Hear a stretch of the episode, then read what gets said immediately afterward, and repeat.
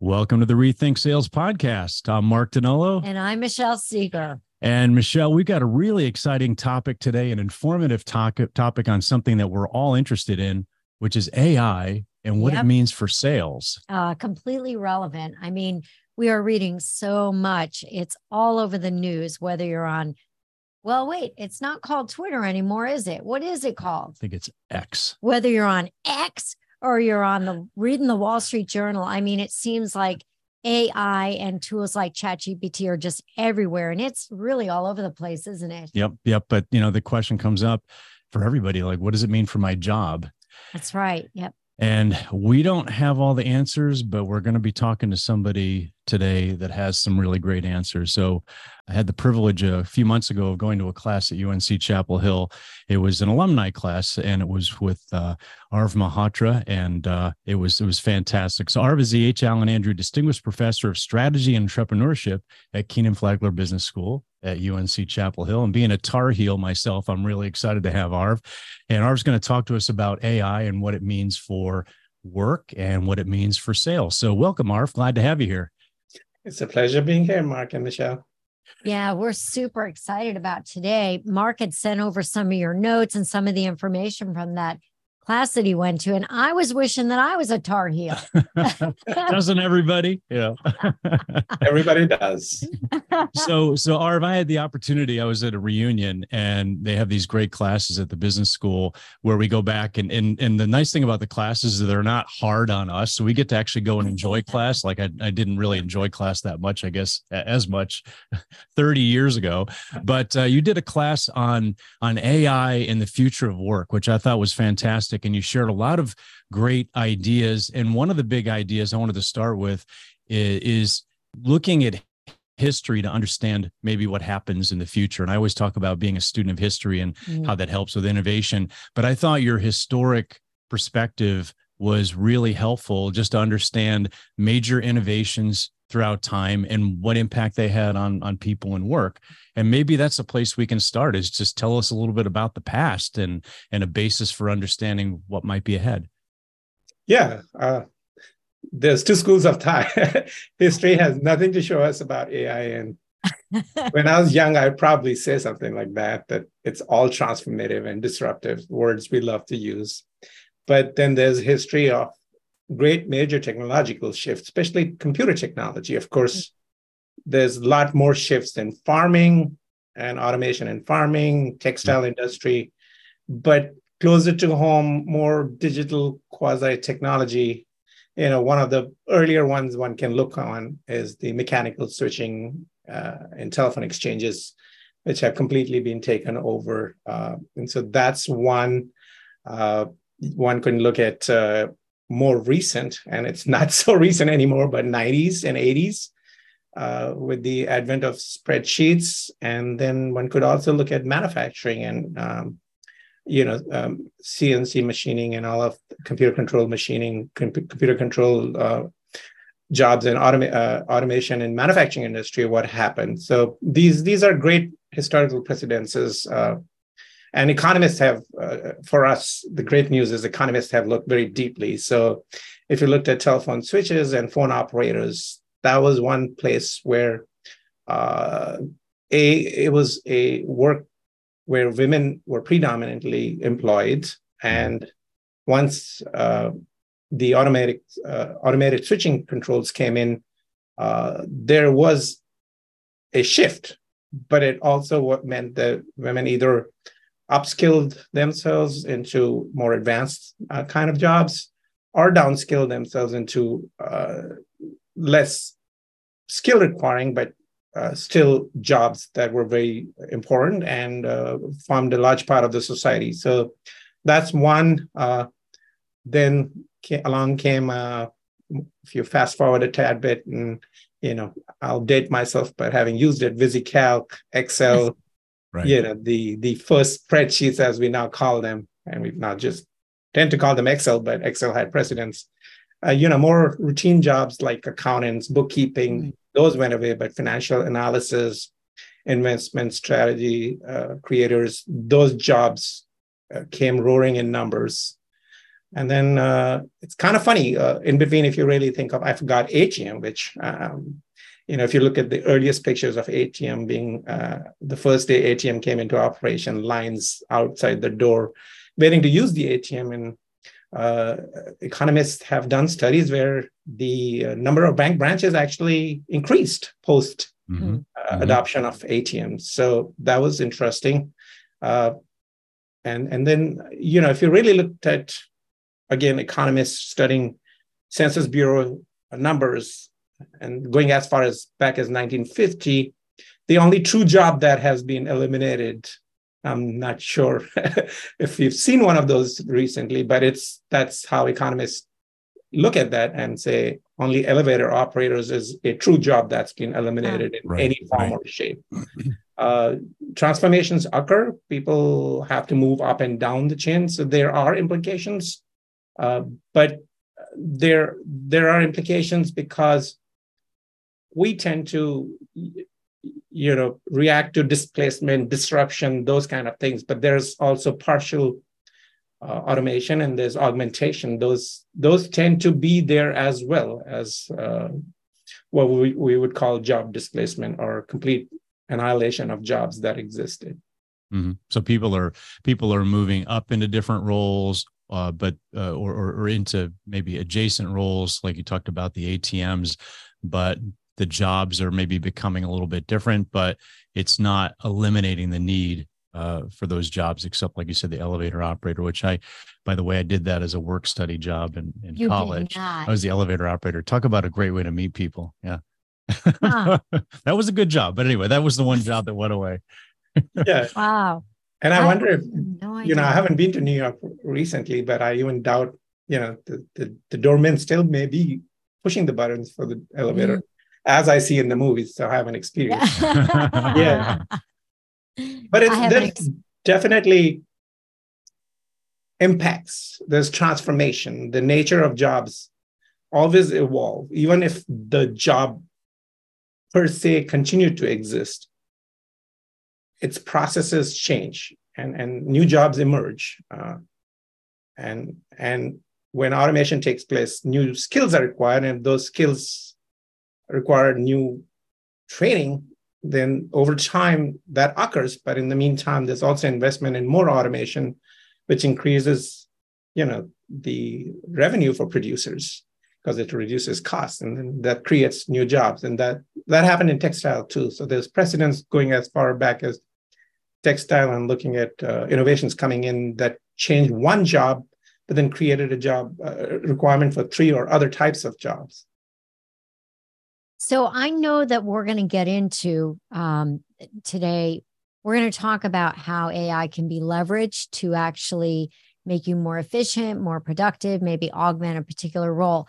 But I want to start with the big question that people are asking, which is, and it's just your opinion in jobs that you think like that, like that um, elevator operator. Um, are there particular jobs that are out there that we think could be completely displaced or eliminated because of generative AI or or AI um, enablement? Yeah, and Mark had uh, heard me say this. You know, if it's super routine work mm-hmm. with lots of information processing, that looks like a domain of automation mm-hmm. whether robotics or software AI, that looks like a domain where it's it's the same thing repeated over time and also a lot of information processing occurring at the same time and and those definitely uh, are strengths of automation and software based uh, you know repetitious jobs are the domain for robotics information processing extensive amount of ex- information processing you know humans have uh, cognitive boundaries. So if the information is increasing at the rate it is and it requires a lot of processing, that again looks to be a domain of uh, automation. So I heard something really interesting um, today. I was talking to our director of marketing here at SalesGlobe, and he plays a lot within AI. He was part of that beta group for ChatGPT, for example. But he was talking about how AI and ChatGPT and and intelligence like that that it basically when you when you really put it in context it ate it eats if you will information is how he kind of described it to me. So it's already eaten and it's hungry. So it's already eaten every piece of information that was ever created on the internet. I mean going all the way back in time right to the early 90s we say. And then it needed more so it started to eat if you will video, right? They started to in, engage in video and other things like that. Mm. And I just go, whoa, wow, right? Because I, I can't even imagine synthesizing that type of information. So I think that people can become a little fearful of that, mm-hmm. uh, you know, but but what's your take on all of that, Arv? A healthy dose of fear is always good because it uh, prompts you to, you know, I wonder every day with the advent of AI how would teaching change. So, you know, a healthy dose of respect for technology makes you consider what is it that you do that is truly a value added, skillful activity. Right. right. So uh, that's the way I look at it rather than waking up every morning and thinking AI is going to be teaching. So I might as well retire right now. Uh, I know that there are certain role, roles and you know repetitive and routine and packaged knowledge can always be taught but knowledge also is emotive and and decision making which is still yeah. the privy of humans for now and and i think any i think one can consider what's the emotional slash decision making role uh, or part of my process of my job and how can i get better at that is is is the way i look at it from thinking of you know, I, I, know that AI can help me quite a lot, and I, I'm already starting to use it. And every day, I'm wowed by it. But I also know that the information it's eating, as you say, is not unbiased. I mean, it comes at a cost. Right. So mm-hmm. there's that cost of teaching people how to filter information or or verify filtered information, right? So I always tell my students, you know, because I heard Wikipedia is going to change the uh, educational industry completely, and then oh. that came and went. Yeah. And people said, "Oh, should we let them use them? Why should you not let people use any source of information, but trust and verify?" to quote old, that is our job, and then ultimately decision making is our job our value added and emotional uh, you know so i always look at what are these components of any job that humans can get better at because that's our core strength. Yeah. So that leads us to right the um uh, something that we talk to companies about and salespeople all the time, which would be what is it, right? That the one thing or those two, three things that AI will never be able to do that humans can. And how do we really think about and leverage who and what we are as we look at, you know, our job today and and the jobs tomorrow and and even the advice that you're probably giving to recent and upcoming graduates yeah and as i get older there's a time i would and and i forgot to give you my own historical context which is i mm. i immigrated to united states as a research assistant for ai Oh, interesting. Three, three decades ago. so I look at AI as a race between humans and AI. Uh, when I came, humans were winning because uh, garbage in, garbage, garbage in, garbage out. So you're like, uh, humans are not going to train you because uh, people, because you know the humans I was working with were very knowledgeable and they knew that they had the advantage. Uh, so uh, using that context, Michelle, I my pendulum's tending to get a little more centered because uh, at that time we were winning and i was like oh, it's going to do a lot of repetitious information processing jobs and it's doing a lot of emotional uh, information processing.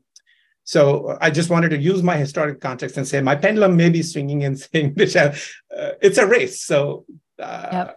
we, we've got to win a race for our own value right? And we also got to win a race according to some to beat ai or, or to control ai uh, into not doing wrong things. But uh, where do we have advantages? Where we win the race, and and I think that's what you're asking me. And I think we win the race in emotional processing, right? We mm. we hmm. definitely win the race in informational processing. Uh, right now, computers don't have enough data, intuitive data to make this, or not intuitive data points to say, well, that would be the optimal decision for something like this. Humans mm-hmm. are still needed needed for that uh, decision making step, uh, and and I think those are the two. But I, I I always human ingenuity is is our advantage, and will that be replicated?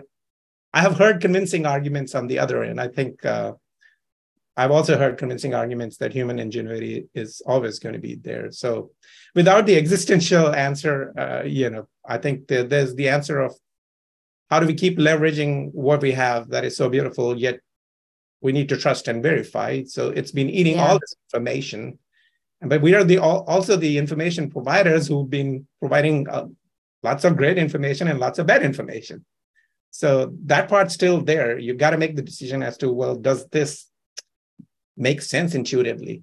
What would be the emotional uh, reaction of the person who's consuming our service or slash and impact of this decision? So I think that way, Michelle, that that's where we can win the race. Uh, will it replace? I've I've been astounded uh, at the ability of AI or as most people think it's chat gpt but most the generative ai mm-hmm. and doing things that 30 years ago i would have said well that's not going to be possible because that's wow. creative work right so i think the creative work i'm starting to see come out of ai uh, pretty well generative ai but I, I still think there's an emotive work which is uh, I was just talking to somebody in the hospital, right? So I'd gone for a checkup and I was talking to my doctor about nursing situation. And he's like, what are you talking about? AI, I can't get enough nurses. Like, you know, and I was wow. reading an article about global war for talent for nursing, right? So you can also look at why, because A, it's is super exception handling emotive work. Mm-hmm. And so I always hold that as a standard of people still want humans. They could have designed yeah. robots to uh, for bedside manners and doing all of this, but you know, if I am in the hospital what do I feel if a robot moves along or a system's put in place to ask me questions in a very robotic voice? And even if I made it human, uh, nurses are required, and nurses, the shortfall of nurses is incredible. Yeah. The other place which I was reading, you know, and, and we we get carried away by um, AI and knowledge work, and we should because we do a lot of that work. But the shortfall of pilots in United States, both in air, civil airlines as well as United States Air Force is astounding Then the shortage. So there's all of that stuff that we forget. Yeah. Uh, mm-hmm. you know, coding, yes. I mean, mm-hmm. AI is already showing generating logos. Great. SalesGlobe logo could be made better. Carolina, I love my well, so I hope it never changes. But I think, uh, yes, the creative part's still happening, but I, there's enough examples of emotive exception handling work, right? So yep. airplanes can fly themselves, but why do we have pilot shortfall because they're required for that exception handling and making passengers feel safe. So there's mm-hmm. a transition of yeah. AI do stuff that humans will accept, yeah, maybe over long term, but that transition has to be managed. You know, the the healthcare example I think is a good one with with the nursing and the doctors. And I was reading uh, something the other day about the the more human emotive work of the doctor being the more important thing but then ai being able to take over a lot of the things mm-hmm. that you see doctors doing during an appointment like they're on their computer. You know just when you're with a doctor now they're on their computer taking notes as you're talking and you're wondering are they listening to me? Well they are. So they're using recordings and ai to transcribe the recordings and then what they call pajama time now where the doctor goes home at night and they end up writing up all their notes oh. that's being done by ai so you take a lot of those data intensive routine processes uh, away right or make those more efficient yeah.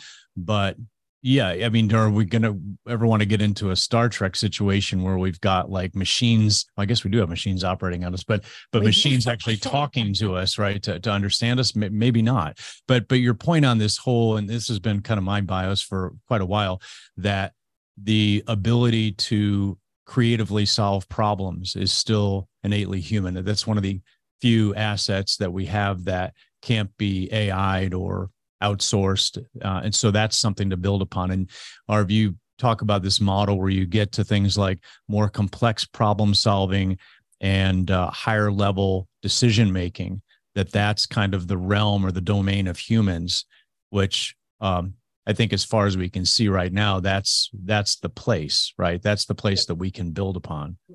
Yeah, and I heard him mention uh, also discuss like human judgment, right? So trust and verify. I don't know if you guys saw an article. This is related, mm-hmm. um, but the article this week in San Francisco, they've got the self-driving cars, and I don't know if you read about that, but they said they're they're being really rejected by the community and they've had a couple of dogs that were hit apparently and it's not using quite the judgment to be able to differentiate necessarily all the time. So the self-driving cars mm. A little tricky. So I, I think I thought that was just kind of a, a little visceral and very tangible example, right? When you think about the human is there, the human's not, and what can go right and what can go wrong. Mm-hmm. Yeah. yeah. If so you if ask we... somebody, if you ask somebody who loves drive, not me, but yeah. like loves to drive an Alfa Romeo, would he want a self-driving car or not? So there's that yeah. value creation act. Yeah you know experiential uh, uh, activities are experiential activities uh, right, yep. right just because you can throw a frozen dinner in the microwave doesn't mean you just still don't want to cook right you you know you, well that's true yeah yeah i don't use and, the microwave for frozen dinners but and if you look at tiktok so, yeah if you look at social media and tiktok there's more yeah. videos on how to cook and more amateur cooks right right ever exactly. before so right. we are still human. of uh, democratization of being a chef, right? So that's not that's an right. Yeah. That, that's important, right? We're still human until further notice, which hopefully we never get. But I'm beginning so, to feel like I'm the only person who has not been on TikTok. anyway, I'll be the other one, except for my, what my daughters uh, send me.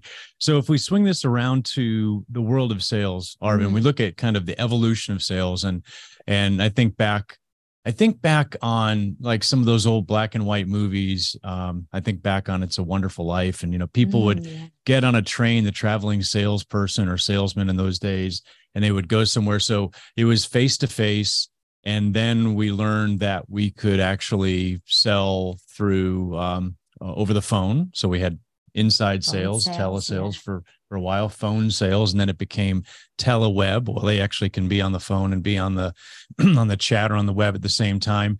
And then with um, COVID, we moved more into online, certainly, and especially with COVID, we moved into omni-channel, right? So mm-hmm. I can go to the store, but I can also go home and, and I can make the purchase on the phone or I can make it on the internet. And so there have been these evolutionary points in sales um, what I'm wondering about is what does all this mean for sales? So if we apply this thinking, we say simpler, data intensive decision making, analysis, that kind of thing. Where does that apply in sales? And and and mm-hmm. what what do you see happening? I guess overall in sales in terms of maybe AI augmenting what people are doing. Yeah, and uh, you know, sales is still very emotive. So I think uh, it, it it's it's a very unusual activity because uh, I'm, I'm biased towards sales because I still, uh, you know, I found my mother still watching QVC and I was in them and I was like, wow, the QVC is still gold. And wow. it's actually, I read some statistics. QVC has grown even more uh, over the past decade. so wow. each, each of these disruptive waves only makes QVCs, you know, and I don't see a robotic element selling stuff in on QVC. So uh, back to your question, all uh, levity aside, uh, I think it's a unique job because it has such emotive decision making component to it, yet it has such information processing component to it, right? So it looks a perfect place for augmentation.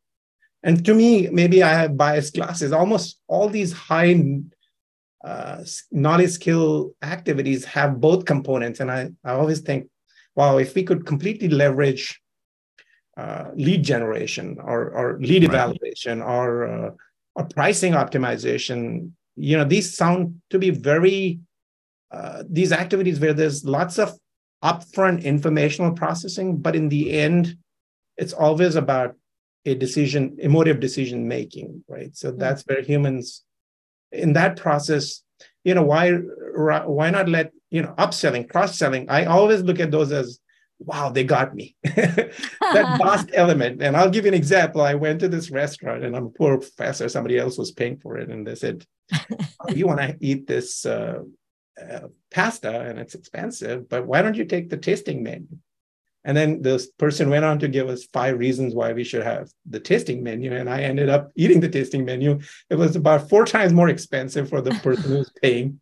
And yet we were like, wow, we're we're we're in this profession. You know, one was a consultant, one me being educator, and we're like, we fell for sales. So isn't that amazing that you know when we let our guard down and we don't trust dis, uh, distrust is mm. this activity it's still amazing how QVC is successful and how upsell and cross sell. So again, going back to upsell and cross sell, rationally, all of this would say don't get upsold or cross sold.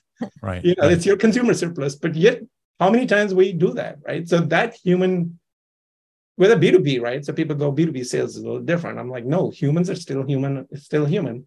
So educate your let your consumers get as educated by AI or online tools or mm. whatever they want to get educated. But that last impact of turning them into a revenue potential uh, is a human privy to me, right? So that's such an emotive, uh, even in the age of full informational transparency and pure, in, uh, purely true information, you still have that last step of a emotive, experiential process that is requires a lot of decision making. Consumers love help in decision making, and so that's that's again a sales uh, person's privy. And and you both are experts, so I only read Mark's book, but I, and having watched so many uh, movies on you know always be closing and and you know that always be closing also means you know that is where you are helping somebody make a very emotive decision and, mm-hmm. and making them trust that they made the right decision now you may you just pulled up a really interesting, I guess, mental model there. You said something like in the earlier stages of the sales process. I'm kind of you know paraphrasing. So like lead generation, or maybe even backing further out to understanding who we should even be focusing on in the market. Mm-hmm. To lead generation, et cetera, et cetera, that those things are more uh, data intensive and maybe more suited for AI, then you get further along in the sales process, closer to the close, that becomes more emotive, more human. So maybe there's some kind of rough correlation there. Yeah, I Mark very well put. That's exactly how yeah. I would state it. That's very well put.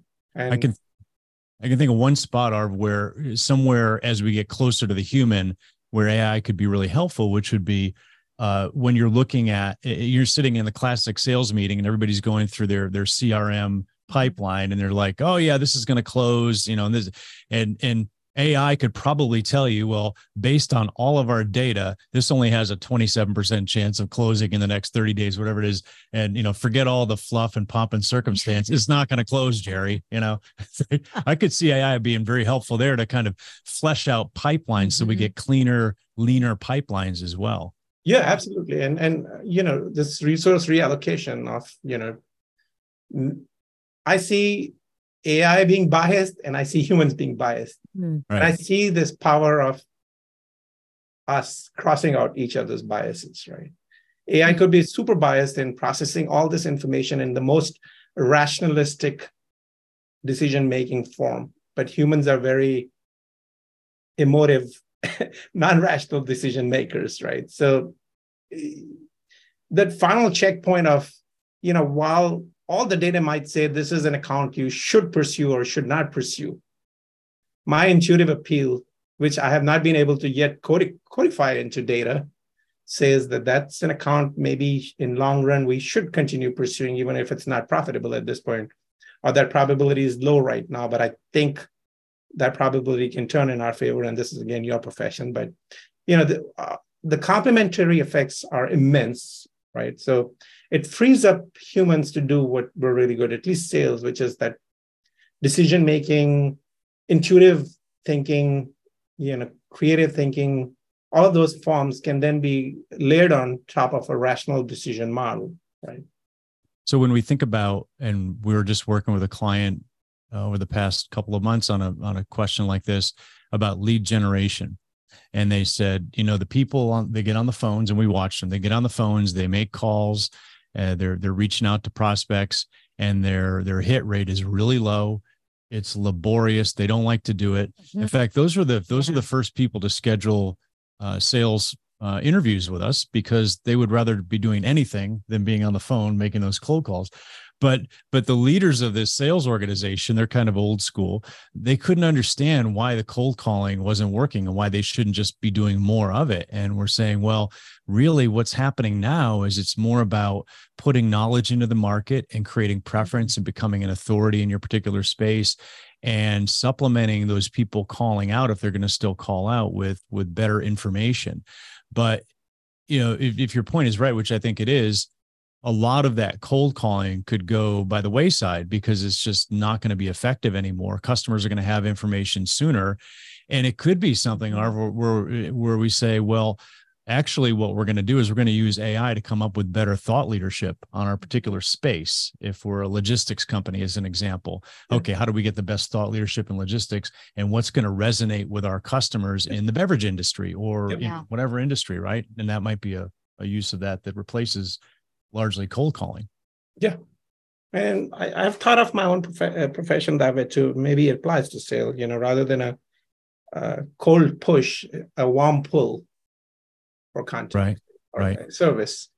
So cold push is like what you were talking about, versus warm pull is let the consumer demand, but then deliver the warmth along with it, the emotive yeah. part, which makes them trust that they they pull the right service from you.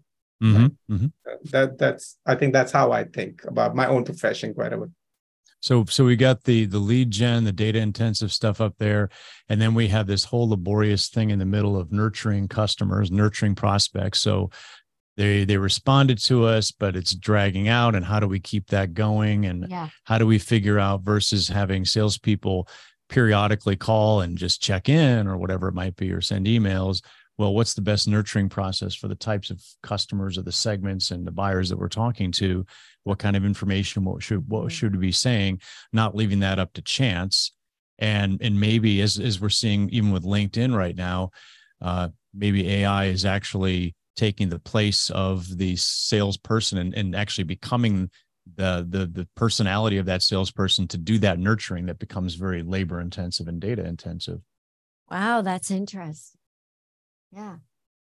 What do you think about that, Arv? I like that. I, I think, uh, and and that goes back to Michelle, the refrain from yep. thinking that the emotive part cannot be done by mm-hmm. AI, right? There mm-hmm. is there's also base level emotive part, but then there's higher level emotive part. Right. There's base level creative work, and then there's a higher level creative work. And I think that's where you know that's the next phase for us to take each profession and distinguish the base and higher level in each one of our professions and then focusing on honing the higher level.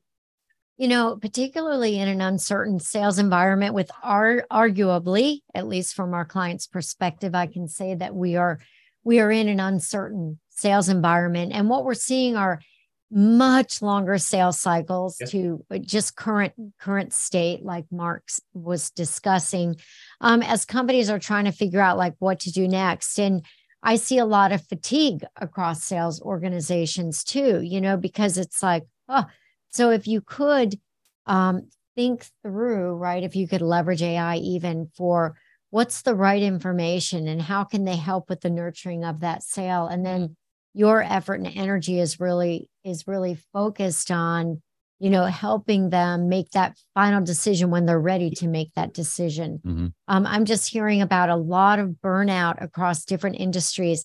So I'll bring up one example. I'm um, I'm uh, speaking at a a conference that's aimed at at senior living industry, which is a huge yeah. growing industry, right? When you think about baby boomers, which will be the yeah. largest segment of society that will need um, some type of everything from independent to full service care living, they are talking about um, how the sales cycle is really being drawn out because costs are higher right now. Mm-hmm. There's still continued um, concerns about inflation, recession, and lingering in the background a little bit um, is still about what happened during the pandemic within the senior living, within segments of senior living, yeah. and people not really having access to their family, their loved ones. So if if we could leverage, I would think some technology to help on the upfront qualification, let's say, mm-hmm. responding back. Um, my understanding is people stay on wait lists for a couple of years, and that means they're not ready to go in yet, but they're waiting until they are ready to go yeah. in. So someone needs to nurture those. Should we be getting on one of those wait lists now? I'm not getting on because I'm gonna no, no. So I may outlive, and I'm planning on being one of those centenarians that you know is going to be a high performer. I don't know, living at home. And that is perfect. I don't know. Anyway, yeah, I don't know. No, about, I, I love I, your analogy uh, about yeah, you know, not losing focus of long, you know, cycles always come and go, and then when yeah, when this cycle ends, there is going to be all of this pent up demand. It always is. Out of pandemic, out of recessions economies always go stronger. So you know but yes. nurturing as your your correct word is nurturing right? Many times we have to nurture our students too because employment cycles also change uh, pretty badly but we got to yeah. nurture them by giving them skills telling them if you're they're waiting for a job they've been asked to wait for their jobs what to do in the meantime what skills to develop you know? So th- those are I, I love your nurturing. So same way maybe you know buyers have to be nurtured. They can't be dropped. And how do you nurture them is, is a big aspect of it why they should you know giving them alerts as to hey maybe this is the time you start to think of that thing you have held off on purchasing for a while. Yeah so i want to ask just a practical tactical question for sales leaders to the individual you know salesperson frontline salesperson how can i begin to rethink you know, we talk about rethinking the future of sales, how I can leverage whether it's, you know, part of a company initiative or not. So a lot of companies they haven't figured out how to leverage AI, mm-hmm. right? But yet it's all out there.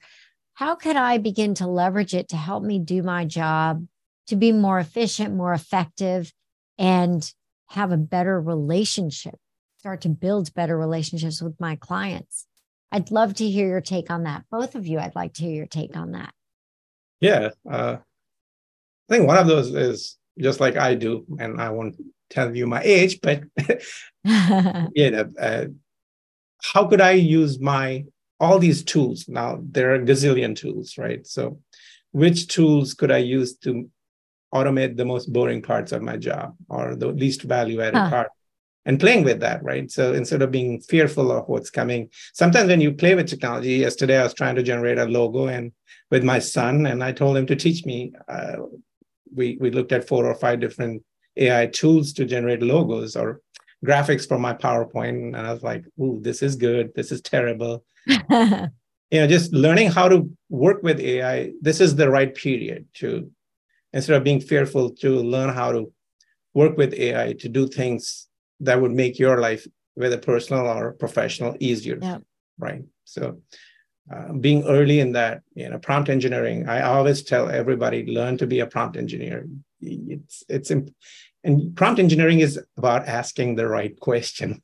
How mm. how long have you t- talked about that in the sales? Is to ask your client the right questions. Right. And that yes. builds trust, and you can sell it easier. Same way it's AI. AI ask AI the questions the right way to get your answers. It's the perfect time to learn how to use AI. Yeah. Just asking right questions. I think also in EQ, right? Your your emotional quotient, right? How do you increase your emotional quotient? How do you get better at uh, we all have severe weaknesses. And if we think AI is coming for us, what are the things we can distinguish ourselves? Uh, there's enough research, you know, people say, oh, I'm an extrovert, so I, will be a good salesperson, and I'm an introvert, I'll never be good sales. Mm. But those have been falsified, right? So, especially our kids and their generations, you know, they all have unique skills. That's one of those most promising things. And so each one of them tries to not hide their uniqueness. They try to yeah. highlight their uniqueness. And I mm. think that's something I'm learning. I mean, when my students ask me what can they learn, I'm like, increase your emotional quotient of how you interact with people using what you're really good at. I mean, this introvert, oh. extrovert, type A, type B, these are very old school boxes. And the next generation doesn't have these boxes at all. They're just, they embrace this, their uniqueness and then they sell their uniqueness and they leverage their uniqueness. And I think I'm I'm learning that myself at this age as to what's yeah. what makes me unique in a classroom, right? What uh, what can I embrace or or hone and and what can I do with AI to take away all the stuff I don't like. Yeah, hmm. yeah. I mean, I, that's a great point on the uniqueness, Arv. I, I'm thinking back to business school and how we all thought we had to develop all these specific skill sets to be ready for the job market, which we did in a lot of ways. Yeah. But the reality was, you know, I, I came from art school, undergrad into business school. I wasn't going to be nearly as good at some of those things as the engineers were, right? Mm-hmm. I mean, mm-hmm. just wasn't my strong point. But uh, and and I think we've evolved a lot over the past, uh, I'll say, three decades since I graduated, where recognizing our uniqueness is actually a strength right? And mm-hmm. and so i love that idea of, of, of play that up and understand what it is and, and that becomes something that's really really important. We're not we're not all trying to be you know drones and fit a certain mold. Yeah. Yeah, yeah. and then the next generations really you know my students have taught me that that they embrace their uniqueness right? They're not embarrassed by it. It's not that something you know how introverts always we felt had to hide that they're introverts. Right yeah i am an introvert but i have i have analytical skills you will never have decision making power so you know I, I love that part is to take a step back and you know always look at what's unique about me that would be the perfect fit for this job and if there's nothing then i need a new job yep yep I want to ask you a hmm. question, or based on something you said earlier about uh, AI having bias, like humans have bias. Okay. Hmm. And then an observation Michelle and I made the other day with one of our teammates that had had AI write an article and then he was testing the information in that article. And AI then said, well, a lot of this was not true. And it basically filled in a lot of blanks to create this article. It did. Yeah. It said, I yeah. made this up. I, some of this, I, some of this I made up, but it didn't, it, it, it's like a bad kid, right? It didn't tell, it didn't tell him until no. he had, he actually forced the question. So, so my question for you, Arv, is uh, how is AI becoming smarter, or how is it going to become smarter? Because you know now it can pass an exam for some colleges, but you know just barely. Some it fails, but it's got to become becoming smarter. When does it? How does that happen over time? Yeah, and we talk about this is so fun, Mark, because we you know, when we talk about chatbots, we talk to chats as if they're humans, and then we're talking about AI being biased and humans being biased. And we forget that AI is biased because it was made by humans and That's their right.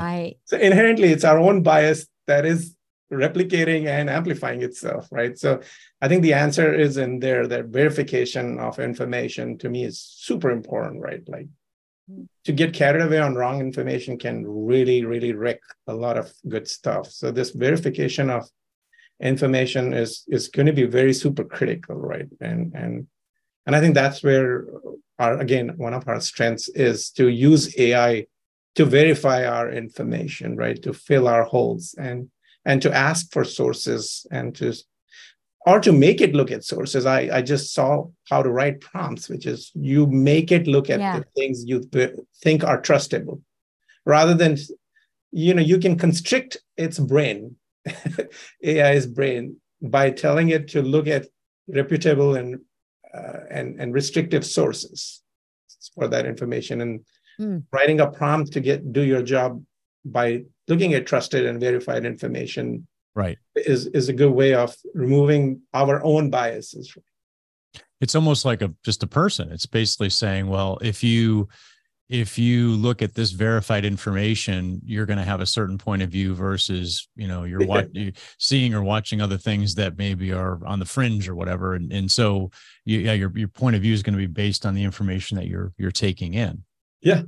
Its greatest strength is human weakness and its greatest, uh, or its greatest weakness is human weakness and its greatest strength is human strength. So, you know, at, at, at the end of the day, I think the way I look at AI, it's reflecting us so yeah. hopefully societies will transform into better societies just by being reflective.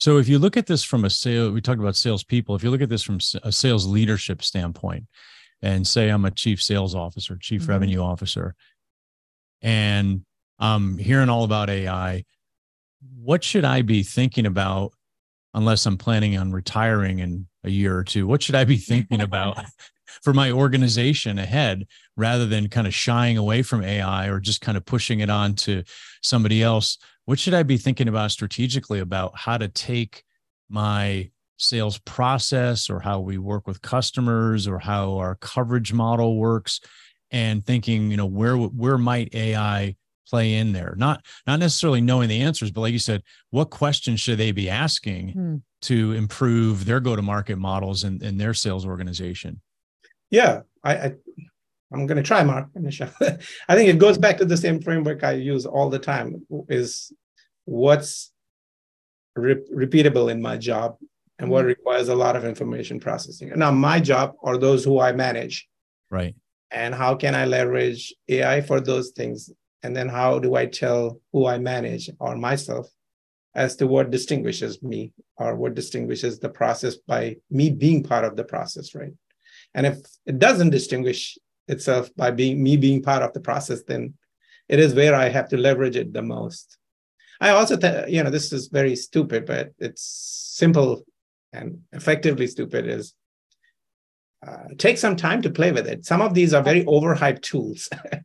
the reality of the tools is very distinct, um, different from the the hype of the tools. So you know, mm. Sometimes you just have to look at the tool because if somebody tells you that hey, I'm going to be able to use this tool to do this and this and this, having that ability to say, no, nah, I don't really think so. But if it's price optimization, I'd look at a tool. I mean, uh, you know, to be more concrete in your world, just to, mm-hmm. mm-hmm. what can help me make decisions better for my clients and, and play with those tools. I mean, that it's it's always such a great idea. Any tool for that matter, even to create a new logo because it tests it shows you how AI is thinking in different fields. Right, right. You know, take your logo example. I'll, I'll, just take my whole art school background.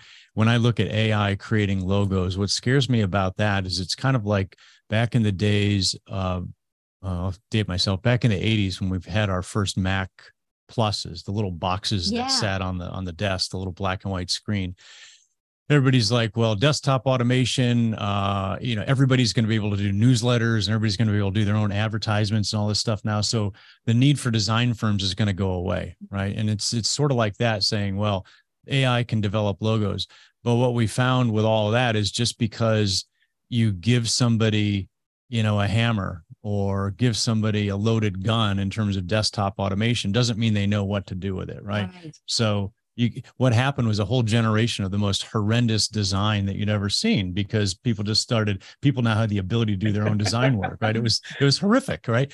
And so i see i see ai generated logos now and i'm like okay that what's the concept behind that logo? Yeah i can i can mix and match and throw stuff into a blender and come up with different images but what problem is it trying to solve in terms of what we're communicating the corporate voice whatever those things might be? So um I, I think that's just an observation on on logos itself, but but it also talks to your point about the emotional intelligence yeah. and and and and the humanity of understanding what's really going to communicate or what's going to really get across to people.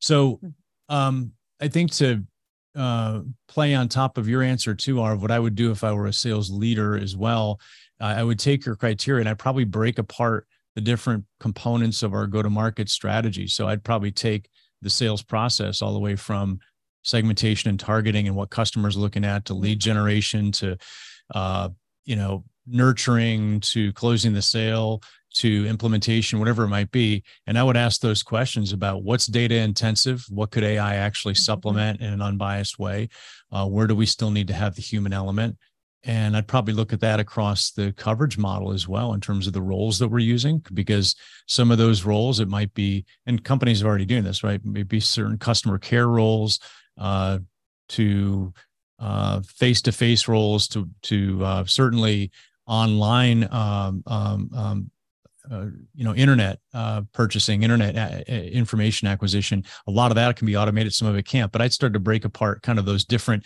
components and ask those questions go through your questions and yeah. ask those and then i certainly wouldn't know the answers but i would know the answers i was trying to find right mm-hmm. yeah. and then put the right people on that but but i think um, your point about playing with the tools is a big one because i think just the the fear of it and and shunning away from it is is worse than actually understanding what it really is at this point in its development yeah it is it is uh, you know because the tools also help you map what you said, right? So if you find the reality is not where you think it is, then you certainly find we as humans are really good at this. And so you start to separate that in the map, which says this is the it still is part of emotional intelligence and it's not and over time things will shift to right. as i said to michelle's res- response to michelle whether they'll take over uh, or not the, that's we perhaps won't be here but not to answer existential questions but to say well there's a way to analyze what's the privy of humans and our strengths and what's mm. good with ai and and how do you figure it out unless you play with it because again going back to your logo thing i, I played with the logo six different all i wanted them to do was to make a graphic image which shows business disruption. And i couldn't get it to do it right? So son, i got my son to come help me. I was like he's like why don't you put fire? I'm like no son you can't put fire for disruption. What about explosion? I was like no that's not disruption and so at the end of the day, I, was, I gave up. I was like, I'll just put the word disruption and it'll resonate better with people than trying to find a graphic for a PowerPoint slide. Right. Because what you brought up there was a complex kind of emotional problem. Yes. And when you, when you say yeah. business disruption, well, yeah, you have kind of the immediate things of what things are disruption or destructive, but then you have the, you have metaphors like what is destruction? What is disruption? And what are metaphors for that that are positive metaphors? And so yeah i, I suppose ai could do that at some point but those those are very human questions. Yeah. I, yeah when i think about how salespeople can start to play in the space a couple things come to mind right? Well when i think about oh gosh i'm going out there looking at new customers, right? I'm out there looking at, the, at what the opportunities are, and I've got this lead list. But having it help you do that research and gathering the information for you across, you know, because if you think about what that AI ate, right? We talked about everything that it ate, anything from, you know, who knows, a CEO's uh, YouTube video channel that you may not know exists mm-hmm. to their LinkedIn profiles and any other articles that are out there about the company, recent M&A, whatever that might look like. Yeah. But to be able to synthesize that and help you understand the story of the company can help you understand what your buyer may be solving for. Again, so yeah. you're not asking AI to solve the problem, but what you're doing is leveraging it to gather you information, save you some time. I can see that being really helpful. Yeah. And, and what you're talking about within that, you said the story. Yeah. The story is something that's human too. It's like right. within all this information, how do I find the story of if, if we're going to meet with the CEO, the story of the CEO, not just in terms of her resume or his resume, but what have been the challenges, the drivers, the things that are going to be meaningful as that person looks ahead right. right? So we can do a better job helping them. So that's that's a human thing. Yeah, you nailed it. I mean, I, I asked somebody. Oh, go ahead. Sorry, Michelle. Go go for it, Michelle. Sorry. I was just going to say, I think what I'm hearing is that sales or people aren't aren't dead. We're not out of the equation any yet. Anyway, we're not out of the fight. Not, not dead yet. well, you know what I mean. I think that sales. Um, you know, I was recently talking to uh, a sales leader of a, a global um, manufacturing technology firm, and they were one of the first companies that made a decision to get out and see their clients um, as the pandemic, as as some of those restrictions were lifting. And they came back and said, "Boy, what we're hearing is the person who shows up, the one that looks them in the eye." that they're building the trust with and can tell them, you know, why uh, their product and service is going to help them solve their problem are the ones that are winning the deals. Yeah. Yeah. So I still think the human element and, is very important. And the showing up piece, yes, it's important to build the human connection. I'm also thinking, Michelle, based on what you're saying about this idea of um, understanding what's going on within the customer if we're talking about kind of a two-dimensional flat world and we're in and we're we're doing this right we're on zoom calls and we're we're connecting on email and that type of thing that's one way of gathering data that i i assume ai could handle but if you picture Arv, as an example, you go in and you're a consultant and you're walking into the client's office and you're observing what's going on in the hallways and you're seeing how people are working and you're going on a customer call and you're watching how the customer interacts with the salesperson. Unless you have like some kind of AI on your shoulder, I don't know mm. how it gathers that kind of information, that kind of knowledge, at least in this generation yeah. that we're talking about. That would be very hard to do in a three dimensional world. Yeah. And that's, isn't that what everybody's realizing? Because I had students who took me virtually and then they took me in class and they said, You're so much better in class. It's like, I don't find myself really different. And I, I think that was the part of being part of their emotional decision making about, yeah, I am part of their emotional requirement from education. I am not critical part that I realized, but I am part of their emotional journey. Uh, and and and so is uh, and this is interesting. I didn't want to let this go because I asked uh, somebody. Uh, he's my mentor, and he he's he says things that are so brilliantly simple. I said, "What's our job?" He said, uh, "Selling our selling knowledge through storytelling. So I was like, wow, huh. storytelling and selling. That's everybody's wow. job. mm-hmm. That's so right. I was like, that's, I mean, he's such a good storyteller. I'll always be terrible. But then I was like, oh, maybe I'll, I'm, I'm a stand up. So I'll tell jokes. I, I, think you're a great storyteller. And, and I think that's one of the reasons we're talking today because I sat in your class, Arv, and I'm like, man, this is this is great. This is a fantastic story. Plus, plus you're funny, so that's even better. Right? Thanks, Mike. You could tell that to my kids. so, so Arv, as we're finishing up here, what one piece of advice would you give to uh, a sales leader on uh, AI and what they should be thinking about? Uh, verify. one word: use and verify, and wow, and get comfortable. I think get comfortable. Change is very uncomfortable. Uh, winners or losers are governed by who gets comfortable with change. Right, right. Excellent. Well, thank you. This has been a great conversation. How can people Wonderful. get in touch with you, Arv? I, you're you're at uh, Kenan-Flagler Business School at UNC Chapel Hill. Is there a way they can connect with what you're doing or ask you questions? Absolutely. Uh, I think I, being an educator at public university, I'm the most accessible person. You just have to type my name in the Google bar. You'll get my phone, my email, and also access to my research articles and research thoughts. So it's all there in the Google bar. Okay. That's Arv, great. Arv Malhotra, thanks for joining us. And we really Thanks appreciate so you, you being on the, the Rethink Sales podcast and uh, look forward to talking to you some more. Absolutely. Thank you, Mark and Michelle. Thank you. Thank you.